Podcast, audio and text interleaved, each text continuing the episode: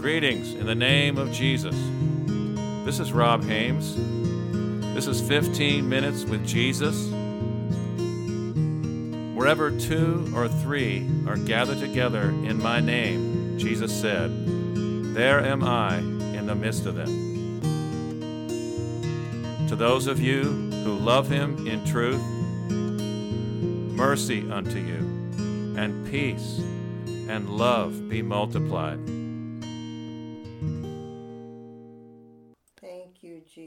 Praise God. Amen. We worship you, Lord. We thank you, Lord, for this day. Thank you, Lord. This is the day that you have made. We will rejoice and be glad in it. Thank you. Father, I thank you for this program that you've given me this morning. Amen. Thank you, Lord. Believe what is written. I pray you would open the eyes and the hearts and the ears of all of us to hear what you are saying, to understand it. Amen. In Jesus' name I pray. Amen. We're going to start in Psalm 12, verse 6. The words of the Lord are pure words, like silver tried in a furnace of earth purified seven times. You shall keep them, O Lord. You shall preserve them from this generation forever. God has preserved his word for generations. For generations, he has preserved his word. Let's turn to Psalm 1, verse 1. Blessed is the man who walks not in the counsel of the ungodly, nor stands in the path of sinners nor sits in the seat of the scornful, but his delight is in the law of the Lord, or the word of the Lord. And in his law he meditates day and night.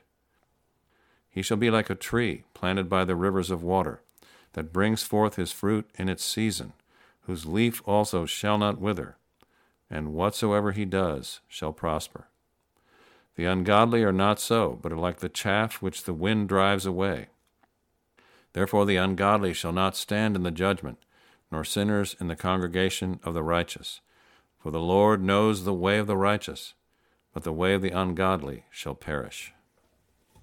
Blessed is the man who walks not in the counsel of the ungodly, nor stands in the path of sinners, nor sits in the seat of the scornful, but his delight is in the law of the Lord and in his law, or in his word, he meditates day and night.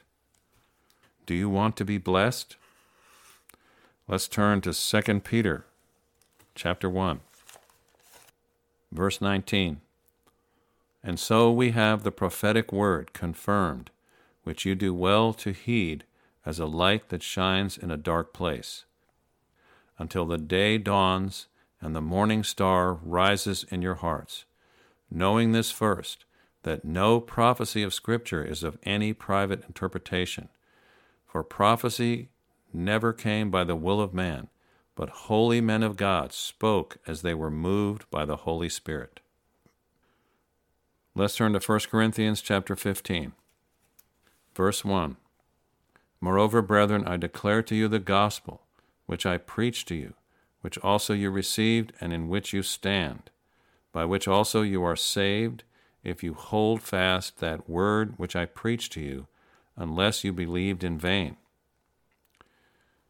For I delivered to you first of all that which I also received, that Christ died for our sins, according to the Scriptures, and that he was buried, and that he rose again the third day, according to the Scriptures. John chapter 3, verse 1. There was a man of the Pharisees named Nicodemus, a ruler of the Jews.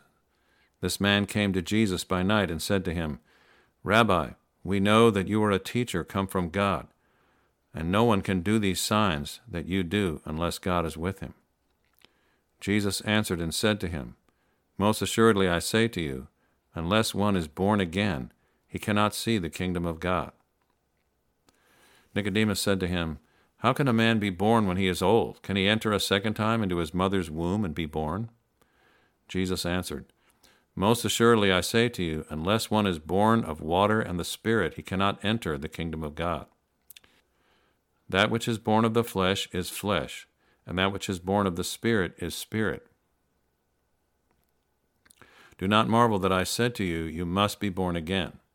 The wind blows where it wishes, and you hear the sound of it, but cannot tell where it comes from and where it goes. So is everyone who is born of the Spirit. Nicodemus answered and said to him, How can these things be? Jesus answered and said to him, Are you a teacher of Israel and do not know these things? Most assuredly I say to you, we speak what we know and testify what we have seen, and you do not receive our witness. If I have told you earthly things, and you do not believe, how will you believe if I tell you heavenly things? No one has ascended to heaven but he who came down from heaven, that is, the Son of Man, who is in heaven. And as Moses lifted up the serpent in the wilderness, even so must the Son of Man be lifted up, that whoever believes in him should not perish, but have eternal life. For God so loved the world that he gave his only begotten Son, that whoever believes in him should not perish, but have everlasting life. For God did not send his Son into the world to condemn the world, but that the world through him might be saved. He who believes in him is not condemned, but he who does not believe is condemned already, because he has not believed in the name of the only begotten Son of God. And this is the condemnation that the light has come into the world, and men love darkness rather than light, because their deeds were evil. For everyone practicing evil hates the light and does not come to the light, lest his deed should be exposed.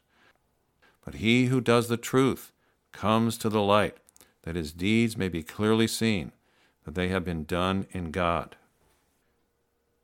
The first and most important thing we need to believe that is written in God's holy word is that God so loved us, not only me and you, but the whole world that he gave his only beloved begotten Son, a living sacrifice for my sins and your sins and the sins of the whole world on that brutal cross at Calvary.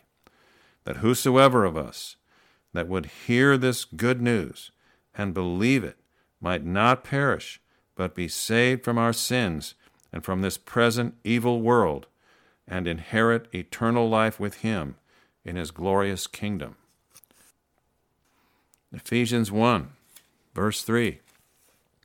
Blessed be the God and Father of our Lord Jesus Christ, who has blessed us with every spiritual blessing in the heavenly places in Christ, just as he chose us in him before the foundation of the world, that we should be holy and without blame before him in love, having predestinated us to adoption as sons by Jesus Christ to himself, according to the good pleasure of his will, to the praise of the glory of his grace, by which he made us accepted in the beloved.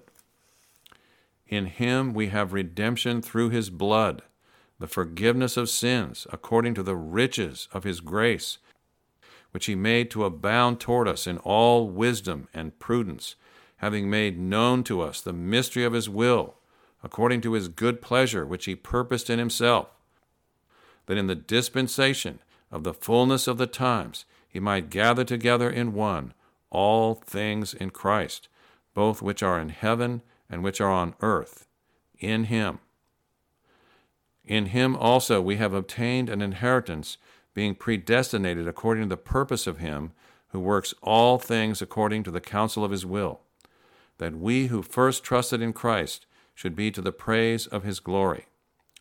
In him you also trusted, after you heard the word of truth, the gospel of your salvation, in whom also having believed, you were sealed with the Holy Spirit of promise, who is the guarantee of our inheritance, until the redemption of the purchased possession to the praise of his glory. That's the first resurrection, the redemption of the purchased possession. Verse 15 Therefore, I also, after I heard of your faith in the Lord Jesus and your love for all the saints, do not cease to give thanks for you, making mention of you in my prayers, that the God of our Lord Jesus Christ, the Father of glory, may give to you the spirit of wisdom and revelation in the knowledge of him, the eyes of your understanding being enlightened, that you may know what is the hope of his calling, What are the riches of the glory of his inheritance in the saints? Hallelujah. And what is the exceeding greatness of his power toward us who believe, according to the working of his mighty power, which he worked in Christ when he raised him from the dead and seated him at his right hand in the heavenly places, far above all principality and power and might and dominion and every name that is named, not only in this age, but also in that which is to come. And he put all things under his feet and gave him to be the head over all things to the church, which is his body, the fullness of him who fills all in all. Glory. Ephesians chapter 2 And you he made alive, who were dead in trespasses and sins, in which you once walked according to the course of this world, according to the prince of the power of the air, the spirit who now works in the sons of disobedience, among whom also we all once conducted ourselves in the lusts of our flesh, fulfilling the desires of the flesh and of the mind, and were by nature children of wrath, just as others. But God, who is rich in mercy, because of his great love with which he loved us. Do you see that? Do you see that, children? His great love with which he loved us, even when we were dead in trespasses, made us alive together with Christ. By grace you have been saved, and raised us up together, and made us sit together in the heavenly places in Christ Jesus, that in the ages to come he might show the exceeding riches of his grace in his kindness toward us in Christ Jesus. For by grace you have been saved through faith, and that not of yourselves. It is the gift of God. This is the Word of God, people. We need to believe these words. We need to believe these words. We need to take the Word of God and read it and read it and meditate in it and cry out to God for understanding. We need to believe what is written and repent of our evil, vile ways and turn to God with all our hearts and believe what He has done for us in His great love for us through the sacrifice of His beloved Son on that brutal cross and through raising Him from the dead. We need to be crucified with Him and buried with Him and raised from the dead with Him and be seated with Him at the right hand of His beloved Father far above all powers of darkness, principalities, and every name that is named in heaven, in the earth, and under the earth. We need to be cleansed. We need to overcome the devil and the world through believing in the shed blood of Jesus and his resurrection from the dead. We need to overcome death. 1 Corinthians 15, verse 50. Now, this I say, brethren, that flesh and blood cannot inherit the kingdom of God nor does corruption inherit incorruption. Behold, I tell you a mystery. We shall not all sleep, but we shall all be changed in a moment, in the twinkling of an eye, at the last trumpet. For the trumpet will sound, and the dead will be raised incorruptible, and we shall be changed. For this corruptible must put on incorruption, and this mortal must put on immortality. So when this corruptible has put on incorruption, and this mortal has put on immortality, then shall be brought to pass the saying that is written Death is swallowed up in victory. O death, where is your sting? O Hades, where is your victory? The sting of death is sin, and the strength of sin is the law. But thanks be to God who gives us the victory through our Lord Jesus Christ. Therefore, my beloved brethren, be steadfast, immovable, always abounding in the work of the Lord knowing that your labor is not in vain in the Lord.